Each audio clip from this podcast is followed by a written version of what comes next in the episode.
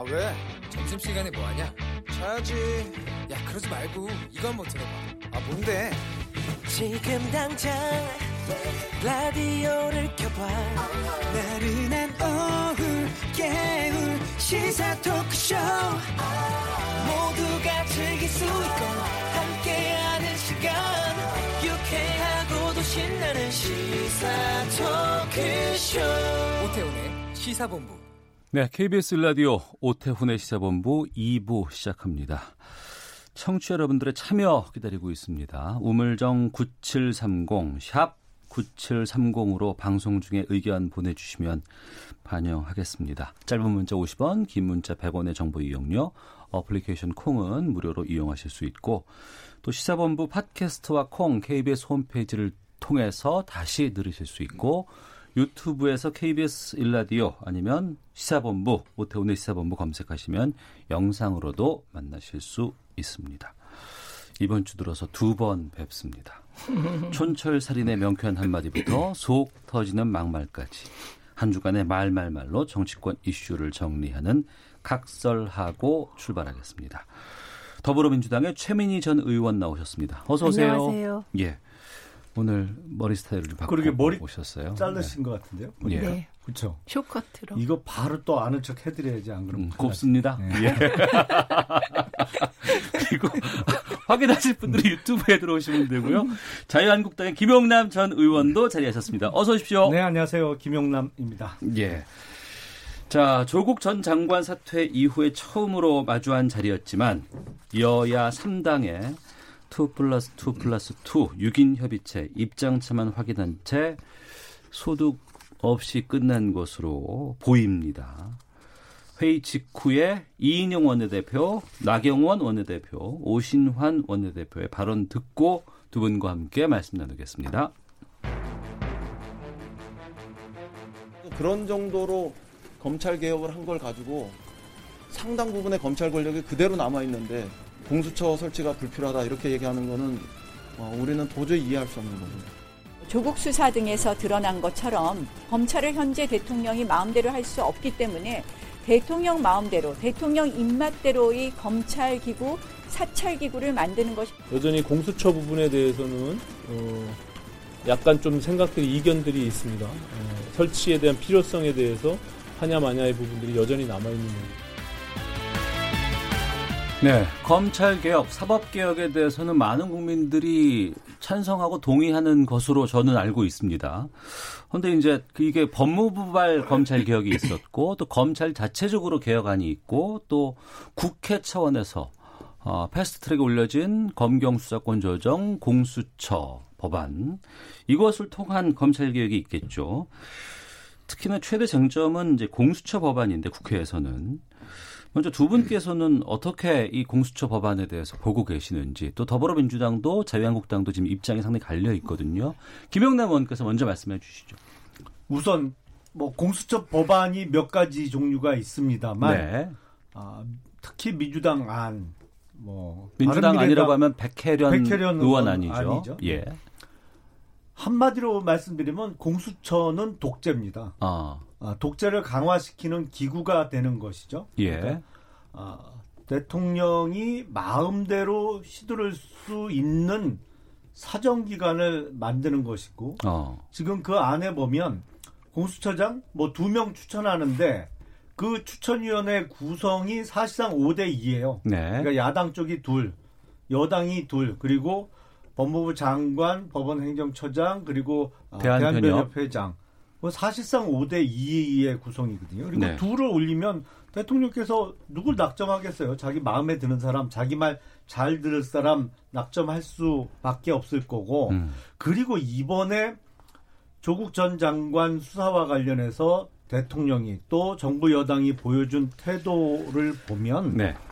아 이 사정기관이 자기네들 마음에 안 든다고 그리고 자기네들 마음대로 안 움직인다고 그렇게 역정을 내고 화를 내고 수사 방해를 하고 뭐 나중에 이제 요새는 또 급기야 언론에까지 화를 내고 있습니다만 이게 공수처를 만들어 놓으면 이 독재 기구화할 게 거의 100% 확실하거든요. 어. 그리고 이런 기구들을 갖고 있는 나라들이 간혹 있어요. 음. 대표적인 게 중국의 국가감찰위원회입니다. 네. 우리 공수처법이 그 법을 거의 베끼다시피 했는데 그 법에 플러스 기소권까지 줘서 더 센 기구처럼 만들어 놨습니다만 이거 민주 정치 하려면 이런 거 만들면 안 돼요. 음. 이거 악용 가능성이 너무 높아요. 악용 가능성이 네. 높다. 최민희 의원님. 저는 뭐 저 얘기 전부가 박근혜 때 얘기하는 줄 알았어요. 어쨌든 한 가지 확실한 건 언론 자유 지수가 2016년에 72였는데 음. 어쨌든 대폭 올라서 42가 됐습니다. 언론 자유의 천국 예, 됐다 이 말씀 드리고 그다음에 아마도 자유한국당은 황교안 대표가 검사 출신인데다가 저 그 당은 검사 출신 의원들이 주도하는 당 같아요. 네. 요즘에 보면 그러다 보니 검찰과 친하고 그래서 검찰 개혁이 싫은 것 같습니다. 그리고 검찰이 나경원 대표 관련한 고소 고발 사건에 대해서도 수사 안 해주고 또 생활기록부 유출 그 개인정보 유출건도 수사 안 해주고 그러니까 아마 검찰이 아주 예쁘셔서 안 하고 싶은 게 아닌가. 저는 그렇게 생각합니다. 그러니까 그동안에 조국 장관을 반대하는 척 했지만 결국은 검찰 개혁에 반대한 걸로 보고 있고요. 네. 그다음에 지금 말씀하신 공수처가 독재 강화? 저 말도 안 되는 논리입니다. 지금 그 공수처의 인사추천위원회가 있는데 네. 아까 말씀하신 대로 일곱 명 맞아요. 음. 근데 그 중에 대한변협 친하시잖아요. 자유한국당 쪽과. 그러니까 자유한국당 쪽 조금 대한변협은 중립인데 네. 좀 보수적인 것으로 음. 그렇게 일부가 평가하고 있기 때문에 세 명 최하 세 명으로 확보하게 되는 거거든요. 자유한국당 쪽이 그러면 이게 5분의 4 의결 정족수예요. 네. 그러면 그쪽에서 반대하면 통과가 안 됩니다. 어. 음, 음. 그래서 그럼에도 불구하고 저는 이 안보다 더 나가도 된다고 생각해요. 네. 야당을 어, 여당 두 명, 야당 세 명, 음. 뭐 이런 식으로 바꿔도 된다고 생각합니다. 그래서 그런 의혹은 충분히 해소를 했으면 좋겠어요. 네, 네. 그래서 구체적으로 안을 얘기할 거면 음. 저는 이제 여기까지. 그래서 그 공수처가 독재 강화다 이건 진짜 말이 안 되는 거고 하기 싫으신 거예요. 정말 하고 싶으면 5분의 4 5분의 4 절대 의결 정족수예요. 원래 네네. 절대 의결 정족수 5분의 3이거든요. 음. 5분의 4. 야당이 반대하면 절대로 두 명을 못 뽑습니다. 네. 근데 전 이것도 한 명으로 뽑아도 된다고 생각해요. 어. 형식적인 임명권만 대통령이 갖는 방향으로 예. 그렇게 해도 된다고 생각을 하거든요. 어. 그래서 이건 토론할 여지가 있는데 아예 토론도 하지 않겠다. 황교안 대표가 논의하지 말자, 검찰 개혁 하지 말자, 다음 국회로 미루자 이렇게 말씀을 하신 거잖아요. 그럼 이 부분을 자- 넘겨서 지금 백혜련 의원 안은 지금 절대적으로 안 된다고 지금 말씀하셨기 때문에 또 바른미래당의 권은희 의원 안도 있고 지금 최민희 의원께서 말씀해 주셨던 여러 가지 절충점들이라든가 보완점들을 반영한다 그러면 어떻게 보세요? 그럼에도 불구하고 공수처는 악용 가능성이 너무 높아서 안 됩니다. 어. 이게 정권에 따라서 그러니까 검찰 개혁의 핵심은 네. 검찰의 정치적 중립 중립성 확보예요. 네네. 그러니까 이거는 검찰총장이나 검사들의 인사에 있어서 정치 권력, 특히 청와대의 입김을 어떻게 배제하느냐 음. 이게 핵심인데 이 논의는 전혀 안 되고 있잖아요. 지금. 네네. 그러니까 차라리 어떤 검찰총장을 어떻게 뽑을 것이냐 음. 이 방법에 있어서 청와대 정권의 입김이 작용하지 못하도록 하는 방법을 강구하면 진정한 검찰 개혁을 어, 원하는 거를 원한다고 볼수 네. 있을 텐데 어. 이건 무조건 검찰은 지금 힘을 빼서 아, 반부패 수사 기능을 약화시키는 쪽으로 지금 이 정부에서 추진을 하고 있고 예. 그리고 엉뚱하게 공수처는 지금 아, 중국 제도를 본떠 갖고 어, 정적을 제거하는데 특히 공수처가 생기면 가장 문제가 되는 것이 뭐냐면 예. 수사 대상에서도 차지하는 비율이 가장 많아집니다만 판검사들 감시용이에요. 어. 그러니까 숫자로 볼 때 차관급 이상의 공직자들보다 검사 약 2,500명, 판사 3,000명. 음. 마음에 안 들면 뭐 수사하겠다는 것이거든요. 네. 그리고 만약에 지금 공수처가 있- 있었다면 음. 조국 당시 장관 수사 공수처에서 가져갔겠죠. 네. 당연히 그리고 그 백혜련 의원 안에 보면 우선 수사권이라는 것도 있어요. 검찰이나 경찰에서 하고 있는 사건 중에 공수처 관할이 겹치는 사건이 있으면 그 사건을 가져올 수 있는 권한이 있습니다. 어. 아이고 조국 장관 수사 공수처에서 갖고 가서 문재인 대통령이 직접 임명한 공수처장과 그 민변 출신으로 채워질 공수처에서 퍽이나 공정하게 수사했겠어요. 벌써 무혐의 종결되고 끝났지. 예, 최민희 의원님. 그 우선 검찰 정치적 중립성 강화안이 한 제가 자유한국당에서 나온 걸 못 봤습니다. 음. 안이 없어요. 음. 그리고 지금 체제에서 검찰은 행정부입니다. 네네. 그럼 황교안 대표가 임명하게 해드릴까요? 말도 안 되는 소리입니다. 지금 검찰이 자유한국당 마음에 아무리 들어도 음. 이건 국가 조직 자체를 그 근본적으로 부정하는 발언 하시면 안 돼요. 네. 검찰이 지금 검찰총장이 직선제가 아닌 한에는 음. 어, 이게 대통령이 임명하지 야당 대표가 임명할 수 있습니까? 그러니까 말이 안 되는 얘기이고, 그 다음에 주장하시려면 검찰총장 직선제를 주장하든가, 네. 아니면 각 그 검사장들 있잖아요, 지역. 음. 검사장 직선해서 검찰총장은 뭐 거기서 뽑으라고 하든가, 이런 안을 내셔야 된다. 네. 반대를 위한 반대는 곤란하다, 이런 생각이고요. 그 다음에 저는 공수처가 꼭 필요하다고 생각합니다. 네. 과도기적으로. 음. 대한민국 사법 체계에서.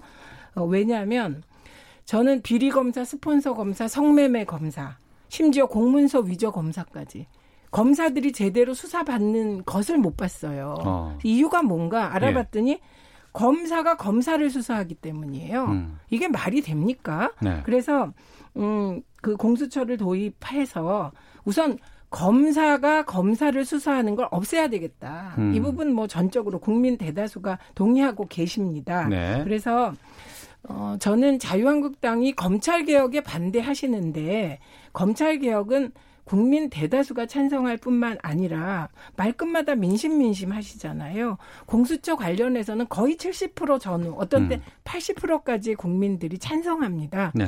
검찰의 무소불위에 대해서 동의하는 국민은 저는 거의 없다고 봐요. 최민희 의원께 좀 질문 네, 드리겠습니다.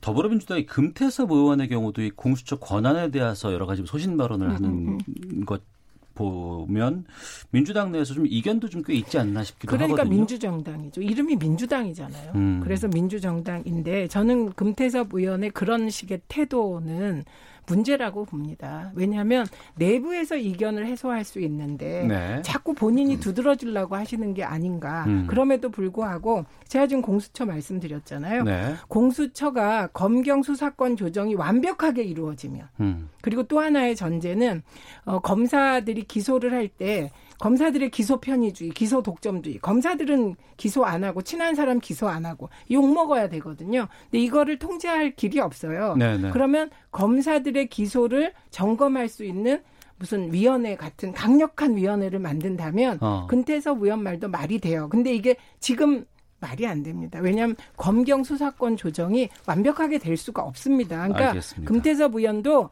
현실을 받아들이셔야 돼요. 완벽하게 검경 수사권 조정 못합니다. 지금은. 예, 김영남 의원께 제가 좀 질문 드리겠습니다. 아, 예, 예. 바른미래당이 지금 그 최민희 의원께서 말씀하셨던 것처럼 검경 수사권 조정이 제대로만 된다 그러면 바른미래당 쪽에서는 굳이 공수처 필요 없다 이렇게 주장도 하고는 있습니다만 그또 자체 내그 권은희 의원이 발의한 법안에서 합의점을 합의점을 찾자 이렇게 좀 네. 얘기하고 있거든요. 그건 바른미래당 얘기죠. 예, 그러니까 그 이런 상황에 그러니까 권은희 안과 백혜련 안이 어떤 차이가 있는지가 좀 궁금한 부분들이 있고 그건 받으실 수 있는 건지가 좀 궁금하고 또 그리고 앞서 말씀하셨던 검사가 죄를 짓거나 비위가 있을 때 검사들 자체가 수사를 안 하고 있는 것들이 좀 네. 문제가 된다 그러면 그건 어떻게 풀 수 있는지를 좀 같이 말씀해 주시면 좋을 것 사실은 같아요. 오해가 이- 있으신데 네. 검사의 비리가 알려지면 사실은 어떤 경우에는 더 혹독하게 수사와 처벌을 어, 받은 경우가 실제로 많이 있습니다. 아, 예. 예, 뭐그 전에 어, 어떤 금품 수수나 이런 문제가 불거졌을 때뭐 어, 특별 수사팀을 꾸려서 한 적도 있고요. 지금 뭐 김학의 차관 얘기를 민주당 쪽에서 많이 하는데 김학의 음. 차관은 정말로 증거의 문제가 좀 있었거든요. 그 중간에 아, 있었던 여성 피해자 분들의 진술이 좀 번복되고 왔다 갔다 하는 측면이 있어서 증거상의 문제가 가장 컸던 것이고요. 그래서 이번에 대검의 감찰 본부장도 이 정권이 원하는 대로 우리법 연구회 출신 판사 출신 임명을 했잖아요. 예. 감찰 강화한다고. 음. 그리고 아니 검찰이 한국당 편이라서 그러면 지난 소위 아, 지난 정권의 소위 적폐 수사와 관련해서 구속된 사람이 100명이 넘고 그 수사받다가 자살한 사람이 4명씩이나 나오고 했나요? 아니, 한국당은 정말 많이 당했어요. 근데 그게 적폐 수사라는 그, 어, 어떤 몰이에, 어, 속절없이 당했는데, 이번에 조국 전 장관 수사 한 건 갖고 자기네들 크게 당한 것처럼 뭐 검찰이 한국당 편을 드는 것처럼 저렇게 선전선동을 하는데 네. 가장 그 유의해야 될 게 검찰을 일반 행정부서라고 생각하면 안 됩니다. 음. 이거는 진실을 찾아내서 정의를 실현하는 준사법기관이에요. 이거를 네. 일반 행정부처처럼 대통령이 정권이 마음대로 인사를 좌지우지할 수 있다는 잘못된 생각부터 고쳐야 돼요. 그리고 KBS 왔으니까 또 얘기하지. 최 의원님께서 뭐 지금 문재인 정부 들어서서 언론 자유 지수가 많이 높아졌다고 하는데 저는 참 KBS 아니, 저 지금 오 주제에 부장님도 빗나간 계십니다만 얘기잖아요. 정말 주제를 한심하다고 모아주세요. 생각되는 게 아니 유시민 씨 말 한마디에 KBS가 그렇게 좌지우지되고 어, 막말로 노라는 상황이 벌어졌으면 네. 끊어주세요. 보도국에서 제작 거부를 하든지 파업을 하든지 어떻게든 해서 양순도 사, 사장 쫓아내야지 왜 가만히 있어요. 음. 도대체 조직원들이 자존심도 없어요 이 조직은. 토론합시다. 토론. 예, 저, 저 말씀하셔서 아. 저는 너무 잘못 말씀하신 예, 거예요. 말씀하세요. 예, 예. 지금 KBS가 김경록 PB 인터뷰를 하고 9월 11일 날 두 개, 그다음에 9월 12일 날 한 건 보도했습니다. 그거. 보- 안 보셔서 그래요. 아, KBS 관련된 이 부분은 저희가 내일 그 와치독 시간에 아니, 또 근데 다룰 해야 돼요. 왜냐면 테니까. 지금 말씀을 하시니까. 예, 예, 예. 예. 그런데. 예. 그 문제 제기의 내용은 아주 타당한 거예요. 유시민의 문제 제기가 김경록 PB가 음. 인터뷰를 했는데 자신의 취지와 180도 다른 기사가 나갔다. 그래서 이거를 하소연할 데가 없어서 유시민의 알릴레오를 찾아간 겁니다. 그리고 그 녹취록이 다 공개됐어요. 근데 안 보셔서 저런 말씀을 하시는데 그 녹취록의 내용과 KBS 보도는 정말 180도 달라요. 네. 말은 같은데 음. 이게 문제라는 거거든요. 예. 그리고 그 녹취록과 동영상과 그다음에 그 보도를 다 본 경영진은 너무 약한 처치를 한 거예요. 창피한 거죠. 음. 왜냐하면 아, 이건 KBS가 이러시면 안 되죠. 그래서 시청자위원회를 통해서 네. 진상조사를 하겠다는데 이게 뭐가 문제입니까? 음. 너무 다시 우수처로 약하지. 좀 돌아와 주시길 네, 부탁드리겠습니다. 아니 그러니까 예. 아까 잘라달라고 제가 몇 아, 번이나 예, 예. 한 말씀 할게요. 제가 아니요. 아, 시간 드릴게요, 제가. 예, 예. 보세요. 지금 거짓말 하시면 안 돼요. 거짓말이에요? 건. 지금 사실이 아닌 건. 말씀은 예, 오래 말씀하시고 하시면- 예, 김영남 의원께 시간 뭐가 드리겠습니다. 사실이 아닌 말을 오래 했습니까? 그거 아니, 답해 보세요. 김경록 차장의 김경록 인터뷰를 PB. 무슨 그러니까 차장 그 한투 자, 다시 좀 정리해서 들어오겠습니다. 거기에 예, 예. 뭘 KBS가 180조 공수처 관련해서 180조 그래요. 다르, 다르게 보도를 했습니다. 안 네. 보셔놓고 그렇게 말씀하지 핵심은- 마세요. 핵심은 블라인드 펀드라 코링크 피에 대해서도 전혀 관여하지 않았고 두- 정경심 씨 관여 안 했습니다. 어디에 투자했는지도 모른다고 했던 정경심 교수가 김경록 차장에게 WFM이라는 회사에 집중해 대해서 물어봤다는. 핵심입니다. 예, 예. 그거 왜 물어봤겠어요? 모르니까 아니 물어본 WFM을 겁니다. 어떻게 자, 알아요? 김영남 의원님, 자, 최민희 의원님 이 정도면. 잠시만요. 잠시만요. 아니 그러니까 예, 저 예. 원래 김용남 예, 예. 의원이 예, 예. 말도 안 되는 걸 끌고 그러니까 들어왔기 최민희 의원께 때문에 먼저 시간 드리고 네. 그리고 김영남 의원께 시간 드리겠습니다. 그, 그 공수처 얼- 쪽으로 좀 집중해서 네, 말씀해 주십시오. 잘 모르시면 말하시면 안 돼요. 저는 예, 예. 그걸 몇 번이나 읽고 분석했습니다. 음. 그다음에 그 김학이 얘기하다 이렇게 나왔는데 김학이 동영상 속의 인물이 김학이가 아니다? 모든 국민은 다 김학이로 보는데 왜 검찰만 그때 집단적인 안면 인식 장애가 걸리신 겁니까? 그 말도 안 되는 소리 하시면 안 돼요. 그건 명백히 봐주기 수사입니다. 그 다음에 그 검사 사건이 지금 최근 4년 새 4배가 늘었다고 합니다. 네. 전체 형사 사건의 기소율이 34.2%라고 합니다. 그런데 검사 판사의 기소율은 터무니없이 낮아요. 0.2%, 0.3%. 30초 정도로 마무리해 주세요. 네. 예. 이렇기 때문에 검사들이 검사를 수사하는 건 안 된다는 겁니다. 음. 팔이 제한으로 굽고 그리고 부패하고 비리 있는 검사가 신뢰받지 못하는 검찰이 어떻게 부패 비리 사건을 수사합니까? 그래서 이거에 대해서도 엉뚱한 소리 마시고 검사가 이렇게 검사 어, 검사의 범죄 기소율이 왜 이렇게 낮은가? 네. 그럼 이거 답하세요. 이런 거에 설명드릴게요. 답하셔야 돼요. 그러니까 김영남 의원께 시간 드리겠습니다. 자, 수사나 재판의 결과가 마음에 안 들면 민원성 고발 고소가 무지하게 많습니다. 제일 흔한 게 직권남용으로 고소를 하고 또 판사가 저쪽 편 들어서 저쪽에 소위 뭐 검은 돈을 먹고 나한테 일방적으로 불리한 재판 결과를 나왔다고. 근데 근거가 없어요. 이런 고소고발장 접수는 다 되죠. 그러니까 음. 사건 수는 많지만 실제로 그런 행위가 뭐 어떤 뇌물 사건이나 이런 게 벌어졌거나 아니면 증거가 있는 경우는 거의 없어요. 그러니까 예. 일반 사건하고는 기소율에서 크게 차이가 날 수밖에 없는 것이죠. 아, 검사 관련해서는. 아, 그러니까 예. 판사 관련해서도 마찬가지예요. 재판 어. 결과 마음에 안 들면 고소 고발 무죄하게 들어오거든요. 그런 것이 가장 그 율에서 기소율에서 많은 차이가 나는 이유고요. 예.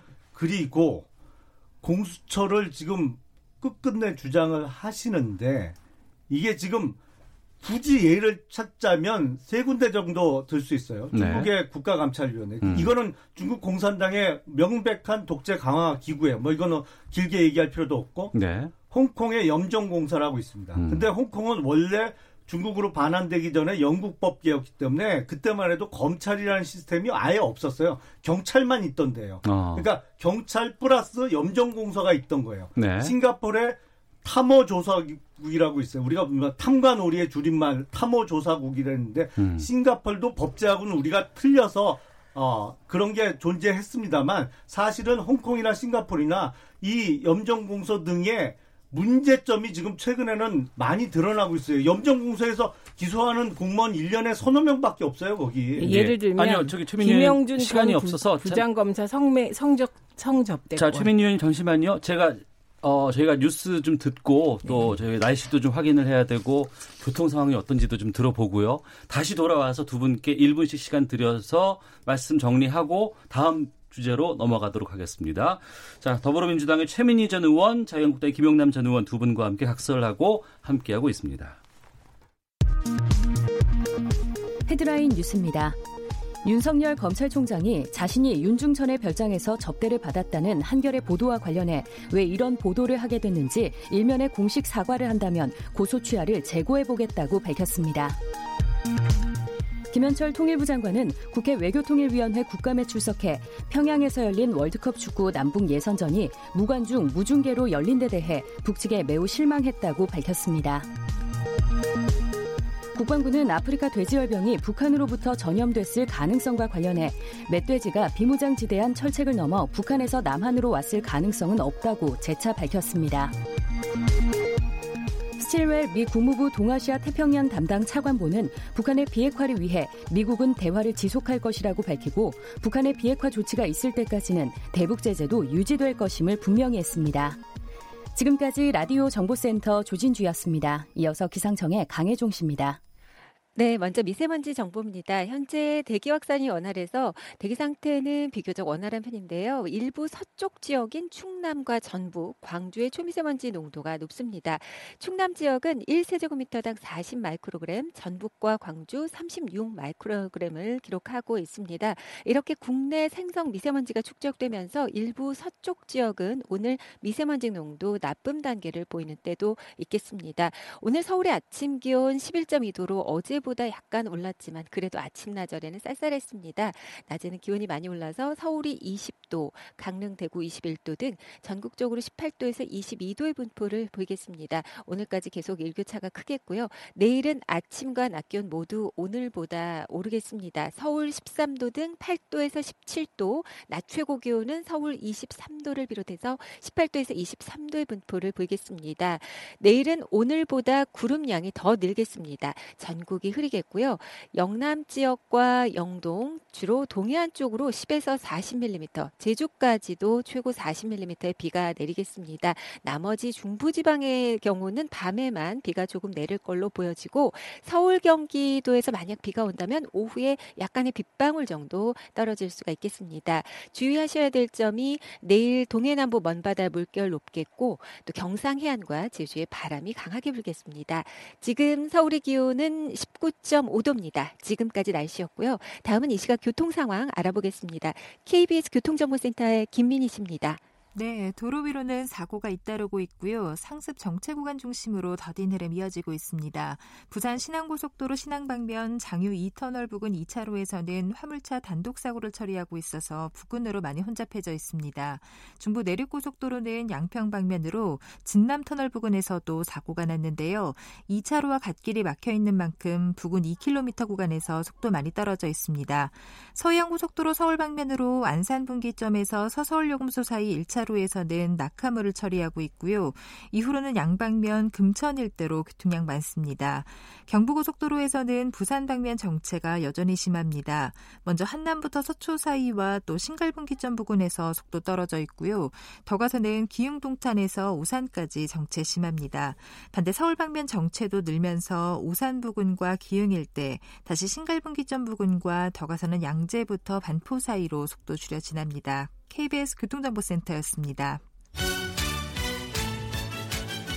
세상에서 가장 아름다운 하모니 바로 지글지글 한우 익는 소리 시작하기 무섭게 콸콸콸 배어나오는 진정한 육즙 통 택도 없는 소리입니다. 그거는 무슨 정말. 택도 없는 아유, 소리입니까? 그러니까 일단 가짜 음, 뉴스한 건? 인정한 거죠. 뭐가 왜 이렇게 가짜 거짓말을 두분? 뭘 거짓말해요?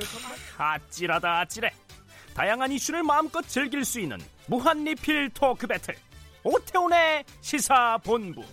이슈 맛집은 많지만 역시 최고는 원조 맛집. 여기가 원조예요. 오태훈의 시사본부.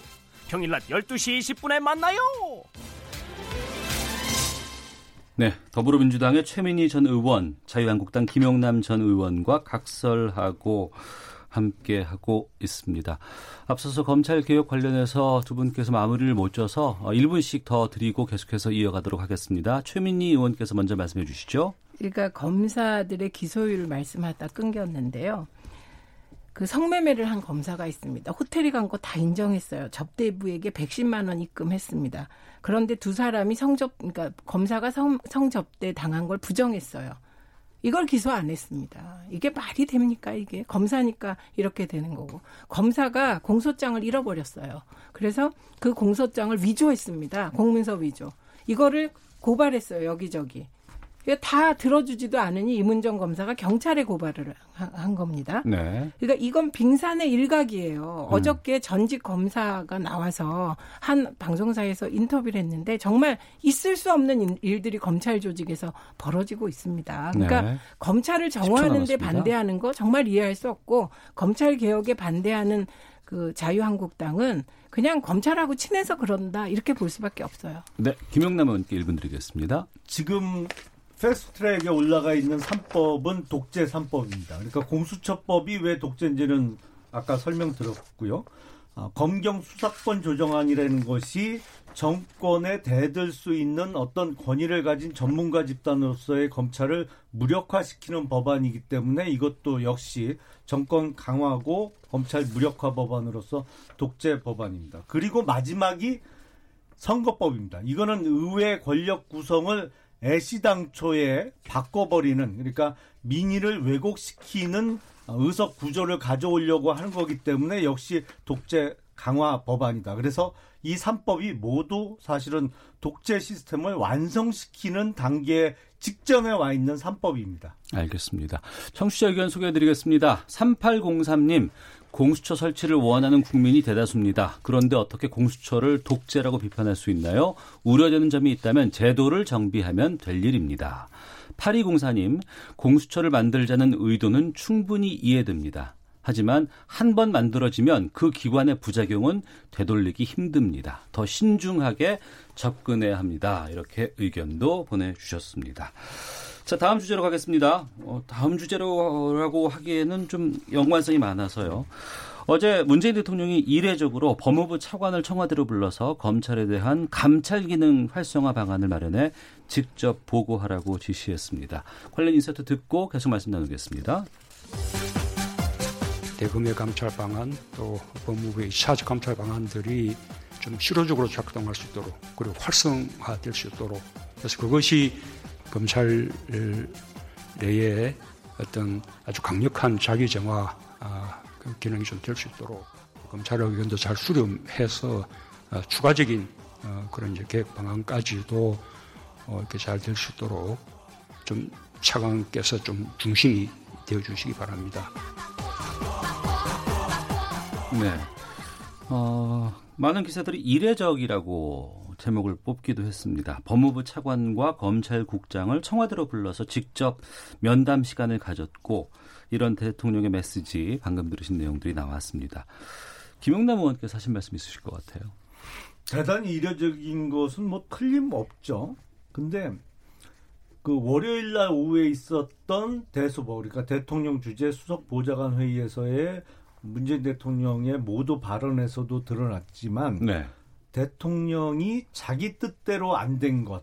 그러니까 조국 장관이 35일 만에 조기 사퇴한 거에 대해서 노여움이 대단하신 것 같아요. 그러니까 음. 지금 검찰과 언론에 대한 아, 분노가 그대로 그냥 발언마다 묻어나고 있습니다. 검찰은 다시는 정권에게 대들지 못하는 기구로 만들어 버리겠다는 의지를 아, 법무차관과 검찰국장을 직접 불러서 이례적으로 보고를 받으면서 또 그걸 공개하는 자리에서 명확히 한 것이고요. 네. 또 언론과 관련해서는 적어도 KBS 정도는 조선 주- 중앙통신 수준으로 장악하기 전까지는 분이 안 풀리실 것 같아요. 보니까. 공영방송입니다. 국영방송. 그러니까요. 그러면 안 되는 건데 음. KBS가 조국 장관과 관련해서 불리한 보도를 했다고 저렇게 역정을 내고 어? 언론 개혁 을 어, 하겠다면서 장악하려는 의도를 명확히? 하시니 예. 참 답답하죠. 이게. 음. 왜 갑자기 언론? 개혁을 왜 KBS 얘기를 한 거죠? 제가 좀 맥락을 이해를 못 하겠는데 그냥 욕하신 거죠? 지금 주제 주제에 없는 예, 최민희 요건 의원님께 시간. 드리겠습니다. 이번 그 대통령 메시지에 대해서 좀 집중해 주시길 부탁드리겠습니다. 예, 우선 첫째는 저는 우리 사회에 벌어진 가장 이례적인 일이 음. 대통령이 법무부 장관을 내정하고 국회가 인, 그 인사청문회를 하는 이 과정에서 검찰이 투입된 겁니다. 네. 예, 왜 투입됐는지 모르겠어요. 거기 어떤 커넥션이 있는지. 그거는 이, 저는 이거 특검이 필요하다고 생각합니다. 검찰이 왜 대통령의 인사권이 행사되는 과정에서 끼어듭니까? 그래갖고 검란을 일으킵니까? 정말 이건 너무나 이례적인 상황이다. 그래서 앞으로 자유한국당은 영원히 야당하시려고 그러시는지 모르지만 어, 검찰이 대통령 인사권에 뛰어들고 정치의 중심에 서는 이 행태는 여야를 너무 다 막아야 되는 거다. 음. 그래서 이게 너무나 이례적이다. 그리고 검찰에 대해서 지금 제기된 정말 합리적인 증거를 동반한 의혹들, 성매매 검사, 스폰서 검사, 이게 스폰서 검사는 너무 스폰서가 일상화되어서 스폰서인지 모른다는 증언이 어제 나왔습니다. 네. 전 검사에 의해서. 그래서 지금 대통령이 말씀하신 것 중에 강력한 자기 정화를 검찰이 할 수 있도록 검찰이 안을 내도록 그렇게 좀 하자는 취지의 말씀이 있었잖아요. 그러면 검찰은 성매매 해도 되고 스캔 저 스폰서 받아도 되고 돈 받아도 되고 뭐 다 해도 된다는 겁니까? 그거 막아야 되는 거 아닙니까? 음. 네, 그래서 그런 걸 막기 위하여 어, 법무부 차관과 검찰국장이 특히 법무부의 검찰 감찰의 실질화 이거는 저는 대- 제가 대통령보다 늘 더 세게 주장해 왔고 또 KBS뿐만 아니라 이번에 언론이 완전히 받아쓰기 언론이었잖아요. 검찰이 흘리면 그 검찰이 흘린 사실을 사실 확인도 안 하고 써요. 김, 김경록 PB 인터뷰는 KBS 담당 기자께서 검찰의 사실을 확인하면서 검찰이 흘리는 건 의심 예. 없이 그냥 받아 쓰잖아요. 성경 말씀으로. 이게 맞습니까? 음. 언론 개혁해야 됩니다. 저는 언론 개혁에 관한 한 대통령보다 훨씬 센 의지를 갖고 있기 때문에 저 정도 뭐 그동안에 하신 말씀도 약하다고 봅니다. 예, 언론 개혁과 관련해서 아니, 뭐 말씀을 예, 두 분께서. 또 여러 가지 또 의견도 주셨고 또 최근에 지금 여러 가지 KBS 관련된 얘기들이 좀 많이 나오고 있는 거 충분히 공감하고요. 또 KBS가 국영 방송이 아닌 공영 방송이기 때문에 또 국민이 주인인 방송이기 때문에 두 분께서 KBS를 향한 다양한 의견들 주실 수 있고 또 말씀하실 수 있다고 봅니다. 뭐 우호적으로 아니면 비판적으로 충분히 말씀하실 수 있고 다만 이제 이 관련된 주제를 만약에 저희가 네. 좀 드리면 그때 좀 집중해서 말씀을 해 주시고 네. 저희가 좀 고민을 해 보도록 하겠습니다. 아, 예. 자. 근데 제가 또 예, 예. 하잖아요. 김현남 씨.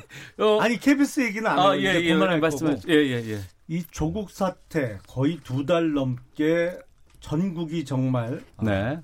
아, 다른 얘기를 듣기가 힘들 정도로 어, 큰 이슈가 되고 파장이 컸는데 이런 큰 사태를 겪으면서 청와대도 그렇고 민주당이 조금 어, 배워야 되는데 네. 다시는 이- 이래서는 안 되겠다 음. 이렇게 억지를 부리면 정말 국민으로부터 어, 큰 매를 맞을 수도 있구나 네. 그런 진정 어린 반성과 참여를 하면서 어, 좀 교훈으로 삼아야 되는데 음. 지금 조국 장관 사태 이후에 벌어지는 뭐 사태, 어, 문재인 대통령의 발언 내용이라든지 민주당의 어떤 태도를 보면 네. 아니 한 열 대 맞고 끝날 거 앞으로 한 백 대 이상은 맞겠어요. 음. 사실은 이게 처음부터 대통령께서 고집 부릴 일이 아니었거든요. 어떻게 네. 범죄 혐의로 수사받고 있는 사람을 법무부 장관으로 임명을 해요. 이거는 처음부터 억지였는데 아니 잘못된 게 이제 사퇴해서 어떤 한 단계를 지나갔으면 아 거기서 깨닫는 게 있어서 다시는 이런 잘못을 되풀이하지 않겠구나라고 하셔야 되는데 네. 그런 반성의 기미는 정영 안 보이고 계속 엉뚱한 억지를 계속 부리시니 음. 이거 안 지금- 끝나겠는데요. 이 아니. 제가- 예. 최민희 의원님. 그 자유한국당 착각하시면 안 됩니다. 지지율 올랐다고 그렇게 교만하고 오만한 말씀을 막 던지시면 안 돼요. 왜냐하면 지금 그 자꾸만 이 거짓말을 하시는데 언제 조국 장관이 수사 받는데 대통령이 내정하셨습니까? 조국 장관이 혐의가 있어서 수사 받는데 대통령이 내정하셨습니까? 혐의 지금 아니잖아요. 말씀드릴까요? 제가 아니요. 뭐가 있는지. 아이 그게 아니라 대통령이 조국 장관을 내정한 게 수사 받을 때 내정했냐고요. 아니잖아요. 아니, 임명을 제가 말씀했어요. 아니요. 임명. 그러니까 임명하냐고. 지금 혹시. 이 사태를 놓고 자꾸 살짝 살짝 그 과거와 현실을 이렇게 막 혼동시키면 안 되고 네. 조국 장관 개인에게는 아무 문제가 없었습니다. 조국 장관이 단마진으로 군대를 안 갔습니까? 부동산 투기를 했습니까? 뭘 했습니까? 그래서 임명을 했어요.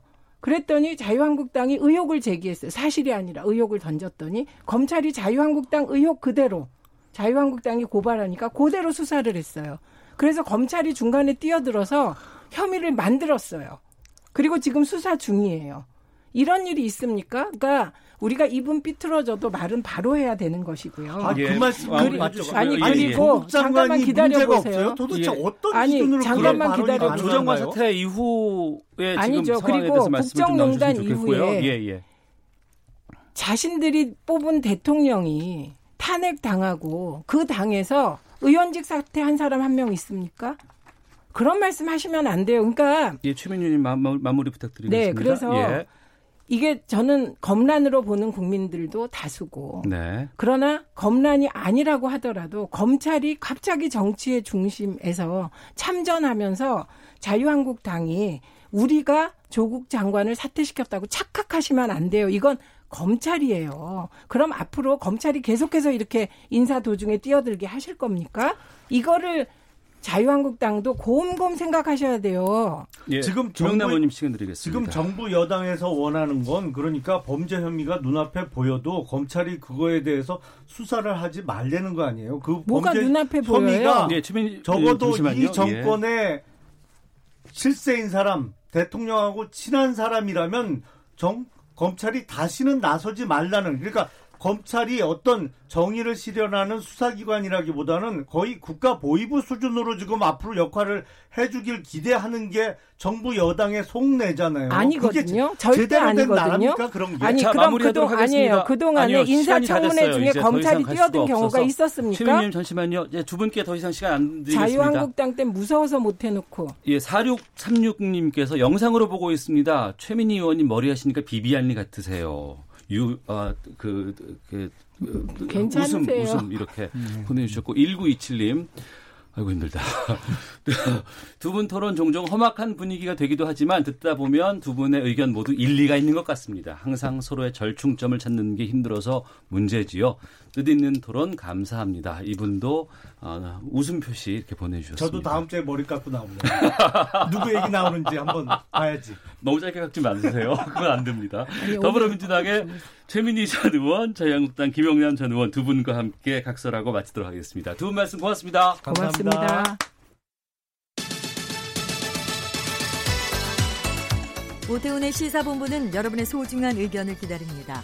짧은 문자 50원, 긴 문자 100원의 정보 이용료가 되는 샵 9730, 우물정 9730번으로 문자 보내주십시오. KBS 라디오 앱 콩은 무료입니다. KBS 라디오 오태훈의 시사본부. 지금 여러분은 대한민국 라디오 유일의 점심 시사 프로그램을 듣고 계십니다. 네, 최민희 의원님 가시면서 웃고 가셨습니다. 안녕히 가시고요. 자, 한 주간의 시사 이슈를 법률적인 관점으로 풀어보는 시간 시사법정입니다. 신유진 변호사 함께합니다. 어서 네, 오세요. 안녕하세요. 아, 너무 재밌는 프로그램 다음에 네. 제 코너가 있어서 예. 좀 많이 죽을까봐 걱정이에요. 아, 괜찮습니다. 지금 지금 라디오 그 청취율 조사 기간 아닌가요? 네, 맞습니다. 어, 아주 후끈하게 어. 예 각설하고 아, 아, 없을 때도 그러셨어요.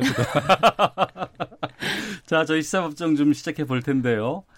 가수 네. 또 배우로 활동을 했던 설리 씨의 극단적인 선택에 지금 여러 논란들이 있습니다만 특히 이제 악플 관련해서 이 악플 때문에 설리 씨가 마음고생을 상당히 좀 많이 한 것으로 알려지고 그랬는데 이 어느 정도의 좀 관련이 있다고 볼 네. 수밖에 없겠죠. 네, 실제로 설리 씨가 어, 네. 활동을 하다가 2014년도에 음. 너무 이런 것 때문에 힘들다라고 해서 활동을 잠정적으로 중단했었어요. 네. 그러니까 2014년도에 중단한 게 아니라 중단했었다가 음. 다시 2014년도 어, 이후로 이제 배우로서 연기자로서 이제 변신을 했다라고 하면서 다시 활동을 재개했는데 네. 그러니까 그 활동하는 내내 악플에 시달렸던 게 맞고요. 음. 그리고 지금 최근에는 또 뭐 악플 관련해서 프로그램도 하고 있었는데 네. 어 이제 지금 이렇게 안 좋은 일이 있다 보니까 아무래도 음. 그 관련이 없자고 할 수가 없기 때문에 이런 얘기가 나오는 거죠. 네. 우리가 인터넷상에서 아니면 커뮤니티 내에서 누군가의 의견이나 외모라든가 네. 판단에 대해서 네. 굳이 그렇게 하지 말았어야 되는 그런 것들을 막 퍼붓는 경우가 생겼어요, 네. 이제. 그리고 이것이 범죄처럼 여겨지기도 하고 또 이걸로 인해서 상대방이 이렇게 극단적인 선택까지 할 정도라고 한다 그러면 연관성이 있다 그러면 큰 문제가 되는데 네. 이게 어떤 죄로 볼 수 있어요? 네, 그렇죠. 이게 악플이 단순히 모욕적인 표현에 의해서 이제 상대방을 어 뭐 폄하했다면은 그 경우에는 모욕죄가 되고요. 예. 만약에 어떤 사실관계를 포함한 어떤 언급을 하면서 얘기했다면 이거는 명예훼손죄. 근데 네. 일반 명예훼손죄가 아니라 인터넷상으로 했기 때문에 정보통신망법이 적용돼서 음. 어 가중처벌이 돼요. 일반 형법에서 그러니까 만약에 말로 말로 전달하는 경우에는 어 2년 이하 500만 원 이하인데 네. 이 정보통신망법 인터넷상에서 하는 경우에는 전파성이 훨씬 크기 때문에 음. 3년 이하 어, 3천만 원 이하 네. 벌금에 처해지고요. 어. 만약에 허위 사실을 유포하는 경우에는 예. 5년 이하 어, 5천만 원 이하. 네. 어. 허위 사실 유포한 경우에는 7년 이하입니다. 7년 예. 이하 5천만 원 이하입니다. 네. 그럼 상당히 좀 중한 범죄로 네, 중한 보고 범죄로 있군요. 보고 있습니다. 근데 이게 정작 판결이 날 때는 어때요?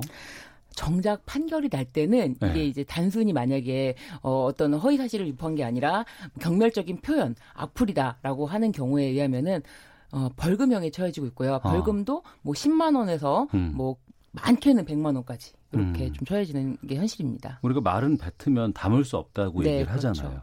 근데 악플은 그렇지 않습니다. 네. 남고 계속해서 확인하게 되고 네. 머릿속에 또 남고 네. 또 상대방이 어디에서 이런 얘기를 하는지를 직접적으로 볼 수가 없음에도 불구하고 그게 막 여기저기로 퍼날러지죠. 네, 전파성이 굉장히 높잖아요. 어. 그래서 이게 악플이 또 전파성과 또 지속성 예. 한번 그렇게 꼬리표를처럼 달리면은 음. 계속해서 또 지속되고 그렇기 때문에 또 연관 검색으로도 뜨고 네. 이게 지금 굉장히 악순환의 고리가 굉장히 심각한 상황이에요. 음, 거기다가 이제 우리가 뭐 모욕죄라든가 명예훼손죄 이런 거는 서로 간에 다투다가 싸우다가 실제로 보- 봤을 때 하는 그렇죠. 거하고 특히 이제 이런 악플 같은 경우에는 좀 유명한 사람들, 네. 특히 이제 특정 직군들 네. 아니면 연예인들 이런 분들에게 집중되는 네. 경우가 많이 있고 네. 이것 때문에 고초를 겪은 분들도 꽤 되지 않습니까? 네, 그렇죠. 굉장히 많은 분들이 있- 뭐 있고 뭐, 뭐 예전에 유명한 뭐 타블로도 한참 유명했었죠. 아. 그리고 어, 지금 악플의 밤 이렇게 진행 뭐 밤이라는 그런 코너에서 프로그램에서 나온 그 연예인들도 전부 다 악플 때문에 음. 고충을 토로하면서 그런 프로그램에 뭐 게스트로 나와서 자신에게 달린 악플이 어떤 내용인데 뭐 그 부분 내가 인정하는 부분 인정하고 뭐 그 부분에 대해서 해명할 건 해명하겠다. 이런 식으로 하기 때문에 굉장히 많은 분들이 또 문희준 씨도 있잖아요. 네. 예. 그 악플에 대한 처벌을 강화해야 된다는 그런 목소리도 있지만 또 한편으로는 네. 뭐가 있냐면 악플은 익명성이에요. 그렇죠. 그래서 차라리 이러지 말고 그냥 가면 쓰고 뒤에서 이렇게 뭐 험담하는 내용 하지 말고 그냥 댓글 쓸 때도 실명화하자. 네. 이렇게 얘기하는 경우도 지금 있던데. 그렇죠. 이게 2007년도에 사실은 인터넷 실명제가 어, 법이 시행이 돼서 실시가 됐었어요.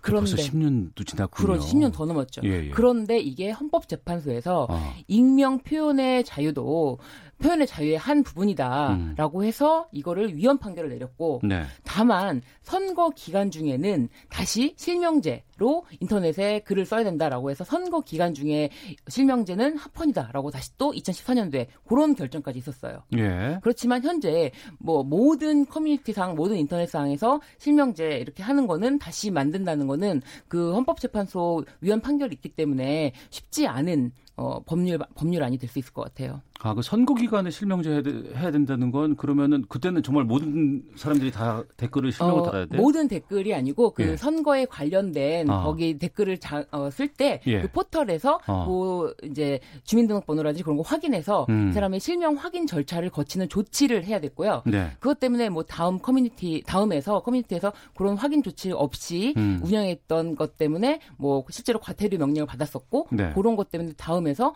어, 인터넷 실명제는 위헌이었는데 왜 이거 아직도 또 다시 실명제가 나왔느냐라고 이제 위헌 어, 제청을 해서 그것은 합헌이다라는 음. 결정까지 받았던 사례가 있죠. 네. 네. 악플 관련해서 또 댓글 관련해서 여러 가지 뭐 캠페인들도 많이 나오고 네네. 공익 광고들도 많이 나오고 네네. 있습니다.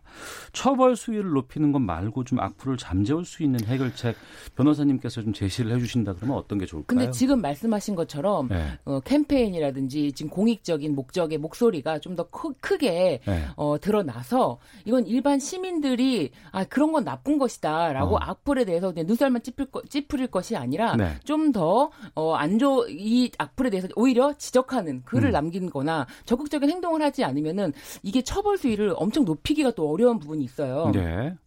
이게 모욕죄 같은 경우는 1년 이하 그리고 음. 벌금도 500만 원 이하인데 이 부분은 처벌만 높인다고 모든 사람을 전과자로 만드는 것만이 아니라 음. 사회 그 시민 의식을 높이는 것이 좀 필요하다고 생각하는데 실제로 저한테 예전에 네. 그 연예인 어, 팬들 팬클럽에서 어. 자신의 여- 어, 자신들의 연예인을 어, 비방하는 글을 올린다라고 해서 고소를 의뢰한 적이 있었거든요. 예.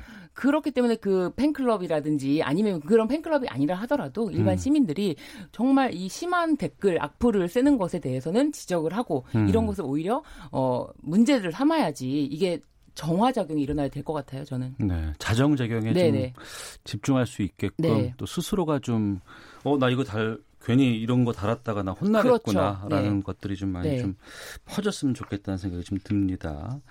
자, 목요일의 마지막 코너입니다. 시사법정 신유진 변호사와 함께하고 있는데요. 아, 다음 내용 좀 보겠습니다. 신림동 강간 미수 영상 CCTV 아마 많은 분들께서 보셨을 거예요. 어, 새- 심야에 네. 새벽에 음, 새벽 6시 아침, 아침, 오전이죠. 어, 어, 예, 새벽이네요, 예, 새벽이죠. 예. 어, 자기 집에 들어가는 여성을 네. 누군가가 쫓아가서 네. 문을 딱 열려고 했다가 미수에 그친 네. 그것이 크게 돌았었고 네. 이 남성이 1심에서 징역 1년을 선고받았습니다. 네. 주거 침입죄는 무, 유죄. 근데 이제 그때 당시 강간 미수 CCTV 영상이라고 네. 많이 돌았는데 강간 미수는 무죄를 받았다고요. 네.